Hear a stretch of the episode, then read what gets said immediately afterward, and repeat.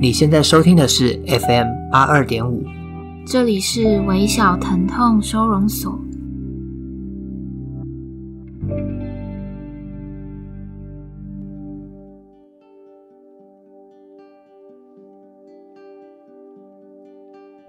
大家好，我是三号。大家好，我是苗苗。上礼拜光棍节一一一一，不知道大家是怎么过的？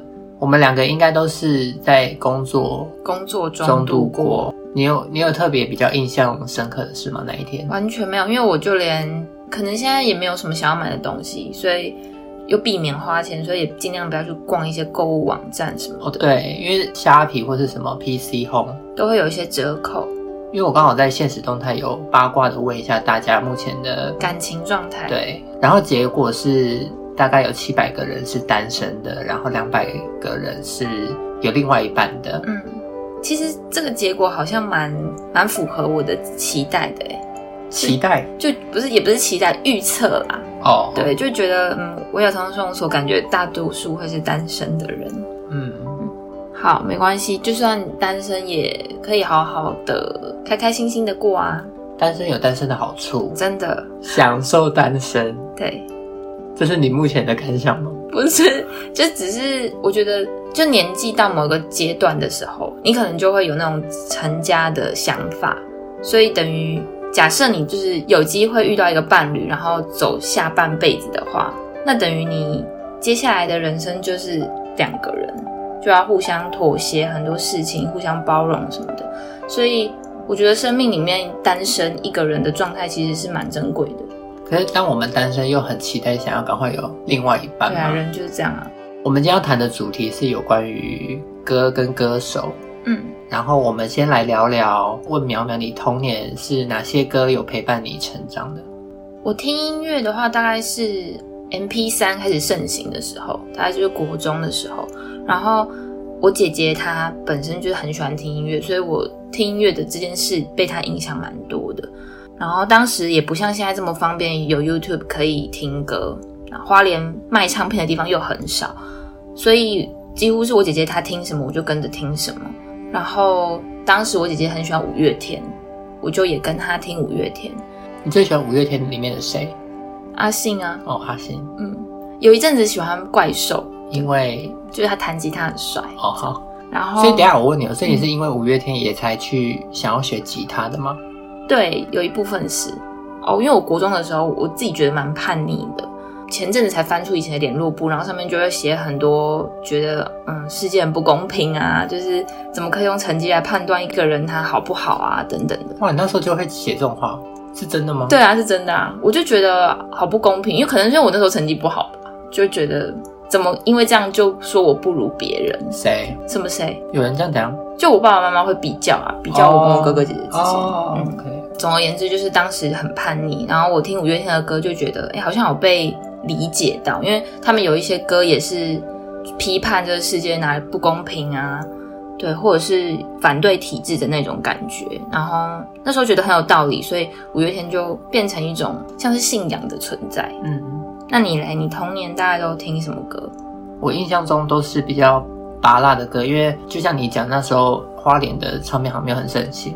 那时候的电视还是比较是主流在播放音乐的管道，基本上我们认识歌曲就透过比如说偶像剧的片尾啊、片头，或者是什么呃广告之间的一些宣传这样子。那我记得就是那时候杨丞琳的连续剧都很红，有一部叫做《恶魔在身边》，然后他是跟贺军翔一起主演的，主题曲就是《暧昧》。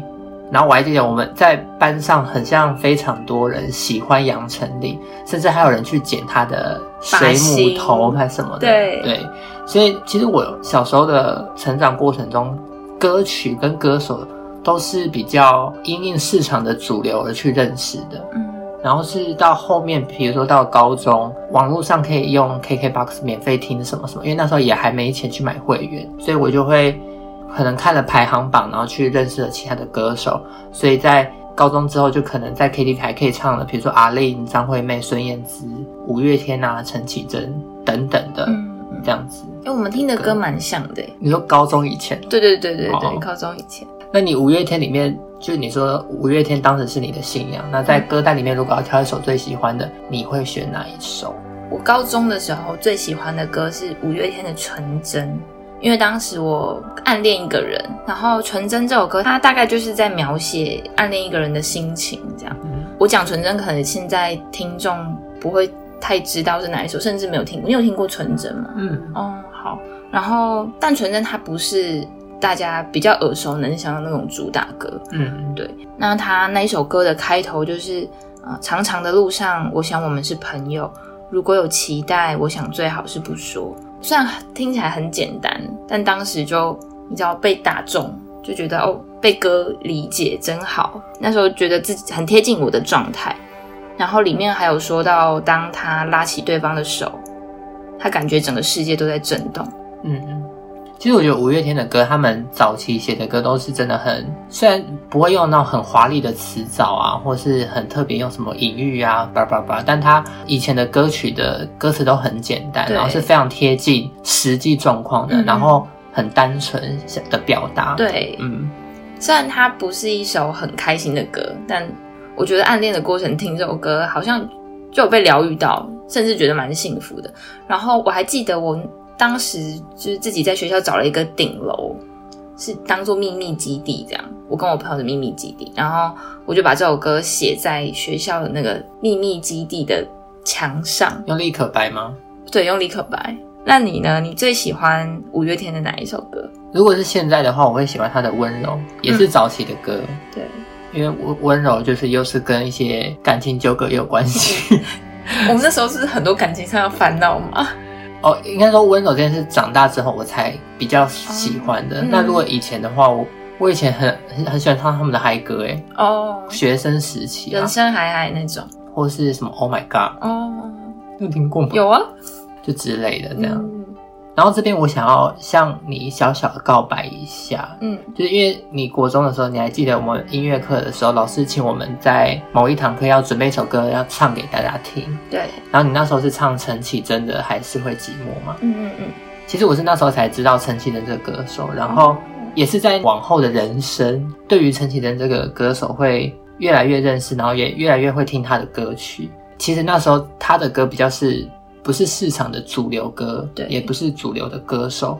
那他的歌曲在那时候其实很少人会去知道吧？呃，我觉得他他的市场就跟就是非主流的市场，对，嗯、但非在非主流的那个区块，他就很很红很盛行。对，反正我在长大之后。就很喜欢，因为一部分是你的关系，然后就很喜欢他的歌曲，以至于如果你要问我生命中最喜欢哪一首歌，我就会说是陈绮贞的《旅行的意义》。你很喜欢《旅行的意义》哦？嗯，我想到有一次我们好像是毕业旅行还是去哪，反正就搭游览车，然后大家就是会唱歌嘛。嗯，我记得我唱《旅行的意义》唱到哭，诶，你有印象吗？国中吗？对，国中的时候没有，忘记是为什么，为什么要哭了？对，我就忘了。可是《旅行的意义》对我来说还是非常重要的一首歌，因为。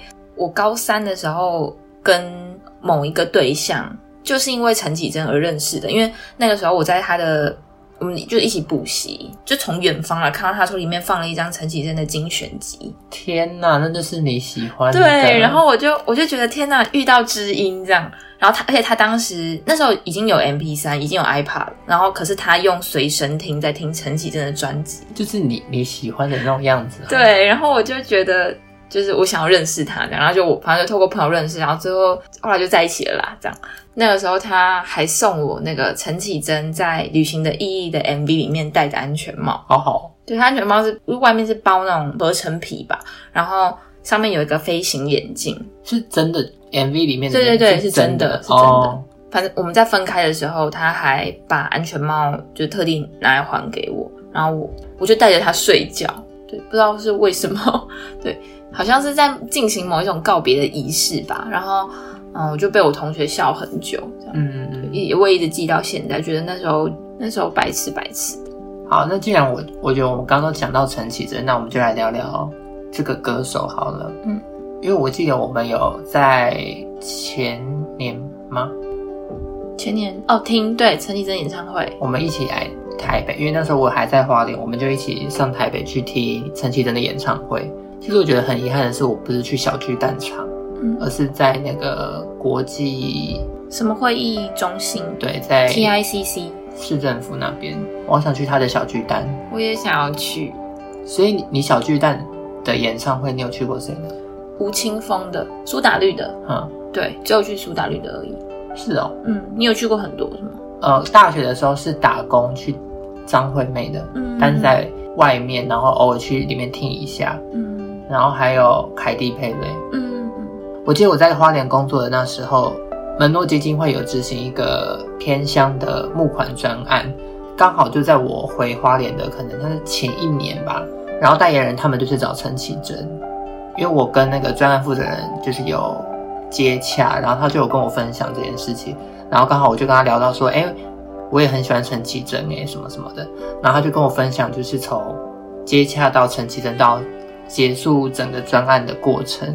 然后他就说，本人是一个很温柔，然后很安静的人。然后他就是在拍摄一些形象影片的时候，因为他们就要真的去偏乡跟这些小朋友互动的影片。他说他当下发现。不管是在行车的路途，或者是在实际在偏乡的时候，因为很热，陈綺贞都没有特别的怨言，他就是很安静，然后很温柔的。就是如果有人跟他要乔什么事啊，他就是嗯很腼腆的就回复他。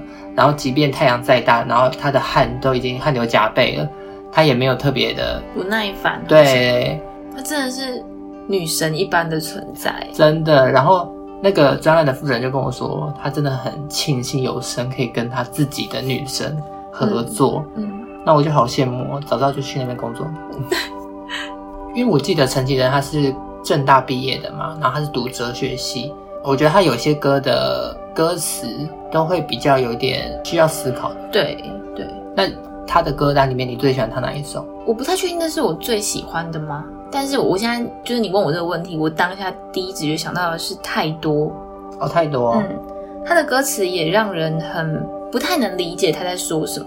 可能我有我自己的理解，更可能不是陈绮贞的理解，可能不是他原本写的对对对本意。对，那首歌的歌词有有一段是呃，喜欢一个喝着红酒的女孩，在下雨音乐响起的时候，然后就会想说，嗯，为什么是喝着红酒的女孩？嗯。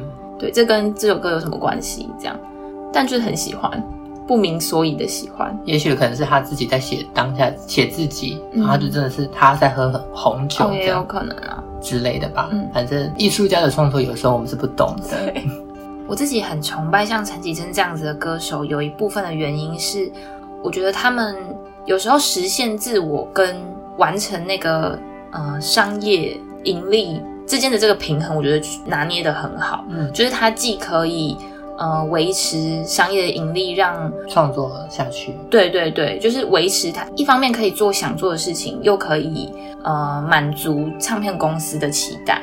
对，因为我觉得有很多创作者不，我觉得不管是在音乐上啊，对，像我觉得出版业也是，就是有时候我们不一定可以完全自在的创作自己想创作的东西。嗯因为那可能没有市场。如果你有能力，然后让这个东西卖得很好，可是你可能一部分有迎合市场的取向在创作。嗯，对。但我觉得陈绮贞就是就是一个我的榜样。我记得还有一个人说过，但我忘记是谁。他就说，在音乐这一块领域上，主流跟非主流其实是歌迷自己去定义的。他可能觉得我的歌手他唱的歌。也许别人觉得是非主流，但我觉得它是主流。我自己觉得很喜欢的就好了，嗯，就是不需要去别人来定义。就是别有一个歌手这样，忘记是谁，嗯。我觉得也的确是这样的，就是歌手他在创作的时候，他也不会想说哦，我要创作一个主流或是非主流的音乐。嗯，但他们就是很诚实的在创作。因为我还记得之前有一个新闻是蔡依林她最新的那张专辑叫《Ugly Beauty》嘛，然后许多的资深媒体人或者是。一些网民都觉得，哇，蔡依林真的越来越突破自己了，越来越为弱势发声，也为跨时代的很多的族群有很多的连接。然后这时候就有人就在底下会回应，就有讲到周杰伦，因为蔡依林跟周杰伦以前有在一起过，然后他们就觉得周杰伦在近期的作品都是一样，还是很迎合市场，然后就抨击周杰伦没有像蔡依林一样这么进步，为弱势发声等等。对，但是我自己觉得，就是想创作什么就去创作什么，啊、就像你刚刚讲，不要特别去迎合别人。对他，他没有责任要去完成任何人的期待啊。嗯嗯，我觉得诚实创作，然后创作自己喜欢的东西，那才是最重要的。我可以理解有一些创作，它是为了市场而生的，因为有时候唱片公司它就必须要营运下去，所以你就必须呃卖得很好，然后让他继续帮你出唱片。然后也让唱片公司可以继续的生存下去，所以创作它有时候会变得像是为听众而服务，但这可能并不是创作者他本身想要的。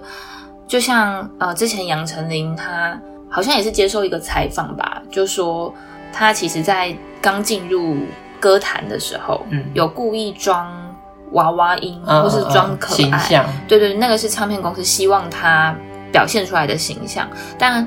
后来近期的他就呃比较做他自己，嗯，对，就是唱他想唱的歌，也获得很大很多的好评，这样。所以就回到我刚刚说的，我觉得创作者呃其实一定都是最想要做诚实的自己的，只是有的时候不一定有那个资源和舞台可以让他们这样子做。那除了你，你说你童年是喜欢五月天，那你现在这个阶段有没有很喜欢的歌手？我好像已经没有那种哪一个歌手让我觉得是信仰的存在了，嗯，对，但是听的歌就还是很广泛的听，但都是听一些独立乐团的歌。哦，所以现在没有特别的喜欢某一位歌手，类似这样。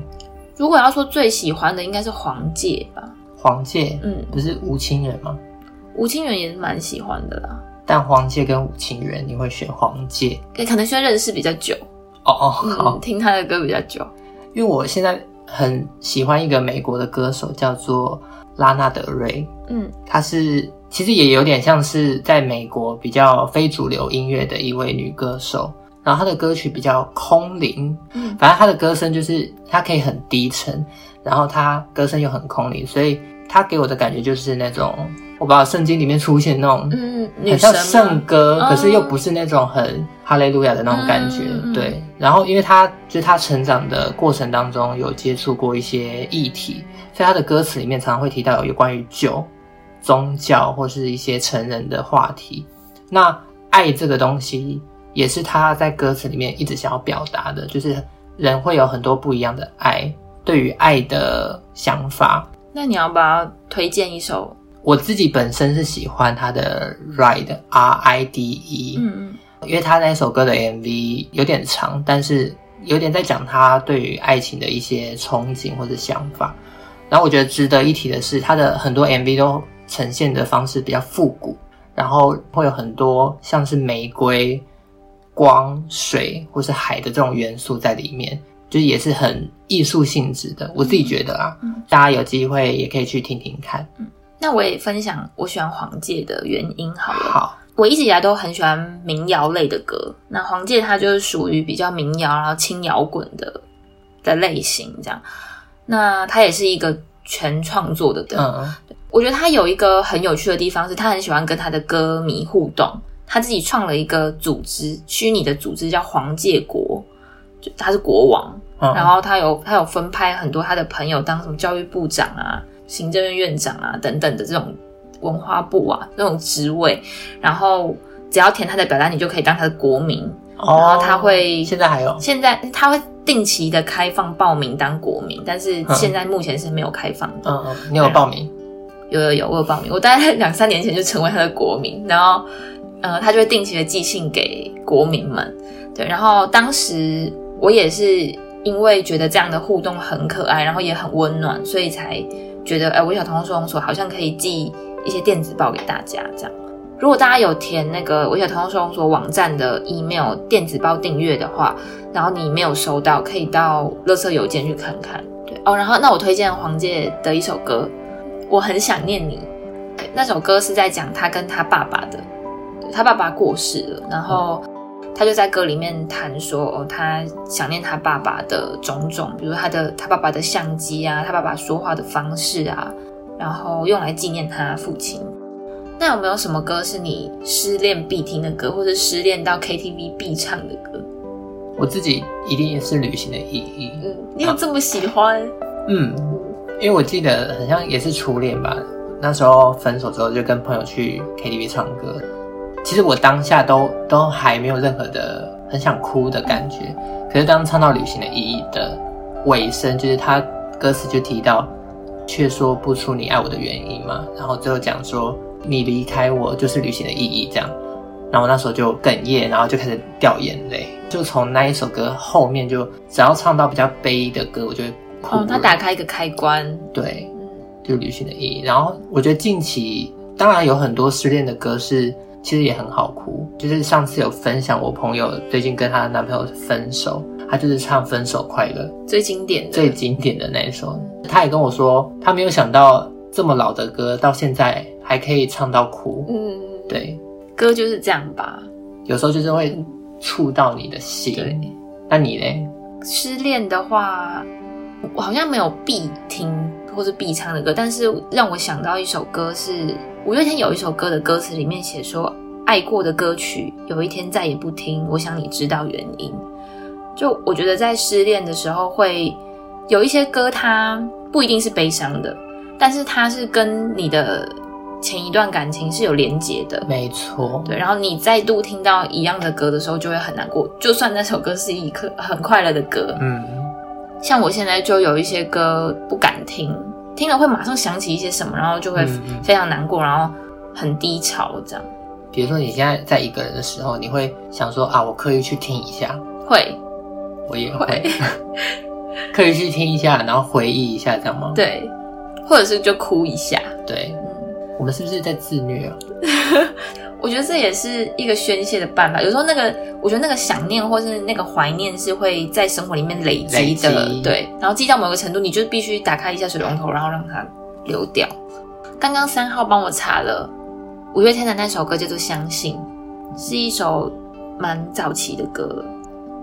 那讲到歌词的话，你有没有特别喜欢哪些创作者的某一些歌的歌词？我最喜欢就是，如果说要，嗯、呃，他的几乎所有歌我都很喜欢歌词，或者是歌词会让我想一些想起一些什么的话，应该是吴青峰。嗯，因为可能是因为他主要是中文系毕业的，所以他的词不会这么简单这么易懂。可是如果你细细去品味的话，我觉得那是很有很有深度的，然后会有一些新的发现。这样，嗯，嗯，我也想要分享另外一首歌叫《傲寒》。是马迪的，是一个中国的歌手。然后这首歌是我一直到现在，就是听歌这么多年以来，我觉得最浪漫、最浪漫的歌。因为这首歌是他跟他女朋友求婚的歌，就他他傲寒是他女朋友的名字，现在应该是妻子了吧。然后，嗯、呃，他的副歌的地方就不断的说：“傲寒，我们结婚吧，我们结婚。”哦，傲寒是那个女生的名字。对。哦。那你呢？有没有什么你觉得歌词很棒，想要跟大家分享的歌？我觉得应该是卢广仲的几分之几，很浪漫呢。就是他讲的内容，我觉得包含了爱情或是生命的意义，都可以囊括在这首歌里面。就是因为人生就像是很多时间点嘛，某个时间点都会是特别留给某个人的，那他们就是成成为我们的生命中的几分之几这样子。所以我觉得这首歌歌词写的也蛮好的。我是一直到出社会之后才变得很常听音乐，不然我以前就只是念书的时候，嗯，偶尔听。出社会之后，因为工作性质的关系，有时候不太需要用到脑袋，就是一些重复的动作，所以，嗯，我就会这时候我就会听音乐。然后我听音乐主要用的软体是 Spotify。这个软体它在每每个年度会统计使用者聆听的时间数。嗯、对，我就在今年年初的时候发现，我二零一九年总共听了十七万分钟。嗯，我被这个数字有点吓到，因为更早以前我好像是听六万分钟吧。嗯，就是在前年的时候，然后计算下来，大概一整天有八个小时都在听歌。嗯，对，因为我清醒的时间有一半都在听歌，所以。我就觉得好像潜意识，我其实很依赖音乐，但我没有发现。嗯，我觉得音乐对我的生活来说，好像是蛮重要的一个存在。那你呢？你觉得音乐对你来说是重要的吗？它是生活的一个必需品吗？国中的时候，就连毕业旅行，我都会是带一个随身光碟机去听音乐的人。所以我觉得音乐对我来说，其实是在我生命中蛮不可或缺的一个角色。然后再加上因为从小我们家我妈她在我上下学的时候，车上一定会开收音机，所以基本上我们从小就会一直听，接触到音乐这个部分。然后我妈有时候也会买一些国外的西洋的音乐 CD 在车上放。所以我觉得我在目前的状态下可以接受各式各样的音乐类型。我觉得这样蛮好的。像我听歌就很局限，因为 Spotify 它会根据使用者的，这好像在帮他们打广告，但其实我们没有、嗯、没有收任何的费用，这样，只是我们刚好都是 Spotify 的使用者。我们不是接业配，对。然后它会根据，其实 KKBOX 应该也会，就是它会根据使用者的。聆听的习惯，然后去推荐一些歌曲，嗯，然后我都只听 Spotify 推荐的那些，然后还有我自己喜欢的歌手的那一些，嗯，我不太喜欢再去尝试新的音乐领域的类型，对，像我就不太听日文歌、韩文歌，然后也不会想要去尝试，对，那如果你有听到喜欢的，可以推荐我一下，嗯，然后我想要分享的是，因为我在上一份工作，我们其实在工作的时候是可以戴耳机办公。边听音乐，然后边工作，因为我那时候还没下载 Spotify 的电脑版，然后我都用 YouTube。YouTube 的影片下面是可以留言的嘛？应该说，我某一段时间会听，一直听悲歌，我也不知道为什么。然后我就会顺便看一下底下的留言。举个例子来说，就是刘若英的《后来》，关于爱情分分开的事情。然后有些人就会在底下留言说：“哎，他每一年的今天。”又来签到报道了，这样子，那你过得还好吗？这样类似这样，嗯，他是在对某一个人说吗？对对对，嗯、因为这首歌很像是他跟某某某以前生日唱过的歌，但那个人现在已经离开他的生命了，类似这样。那他每年还是会因为这首歌，然后来这边来报道签到的那种感觉，嗯、就是有点在纪念那个对方。嗯、就是很多类似的留言，或者是像我们前阵子分享的《孤独的人》，我们一起出发，因为是讲的是。酒店小姐那个行业嘛，然后我就看底下留言，就是会有很多的，他真的就是像主角那样子的生活，嗯，然后很难跳脱啊，什么什么，就是也是会分享自己的人生经历，然后看了都会让人觉得很难过。我就觉得歌带给一个人的力量其实很大。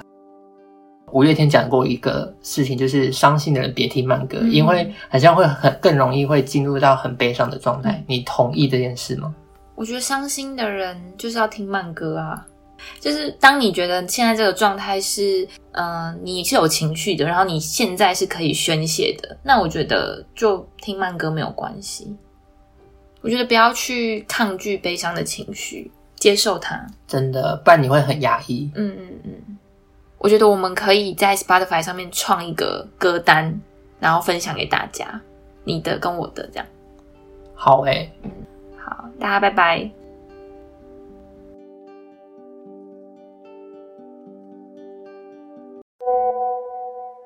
写一封信给他。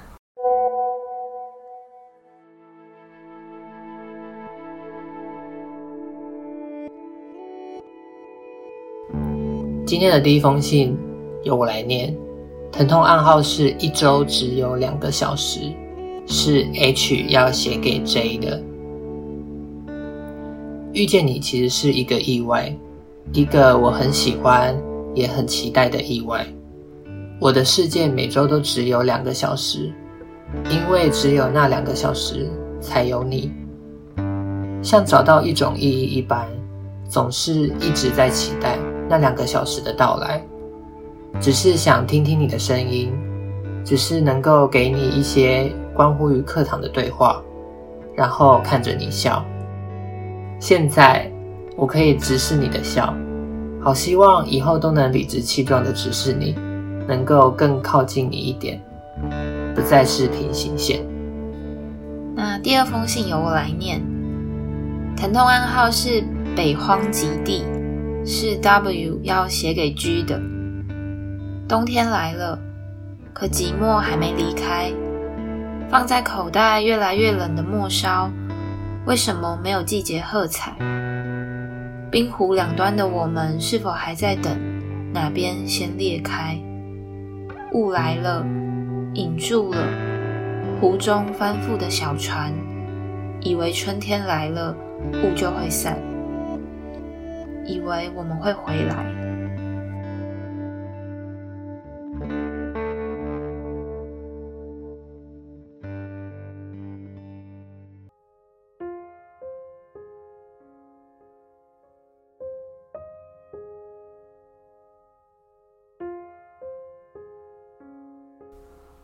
今天要分享的书是宋尚伟的《好人》，是由启明出版社出版的诗集。这首诗叫《缺乏》。我们对死亡所知甚少，我们总在想象自己所没有的经历。天晴的时候想雨，落雨时希望天晴。我们想象爱，因为我们对爱所知甚少。我从未转身，怕身后一片荒芜。再回头，举目只剩枯骨。我在荒漠中种花，埋自己的骨，浇自己的血，怕向谁开了口，就砍下了谁的枝芽。拿在手上接不回去，也扔不下手。在无人的夜里，你宣布这是一场盛宴，在桌上摆满美酒和丰盛的菜肴，灵魂穿过彼此。交换面包或谎言，其余的，我们什么都没有，但我们总是用没有的事物去换取存在的事物，像债，像生活，像更早的爱上他人。我一开始在呃买这本书的时候，是被他的书名吸引的。宋尚伟在自序的地方一开头就写，有的时候我会问自己，自己算不算是个坏人？我一直都觉得善良是呃人很珍贵的特质，然后一个人也许善良就会被称为好人吧。可是，嗯、在经历过很多伤害或是很多关系之后。就会发现，人往往都会伤害彼此。那并不是说，嗯、可是我不是故意的，或是我不想要伤害他，就可以避免的事情。去伤害别人的这个行为，往往不是我们自己能够决定的。而且，当我们意识到这件事情的时候，伤害往往就已经发生了。譬如，我们可能都因为很爱一个人而伤害了对方，或者是曾经有一个很爱你的人伤害了你。也许那出发点是好的，可是它仍然造成了伤害。事情的因果是很是很中性的，很难说好或坏的，也不会因为我们希望怎么样而改变。我们可能终究要承认自己不能永远是一个好的人，我们同时也可能是一个坏人。原谅自己或是原谅别人，不能总是一是一个好人。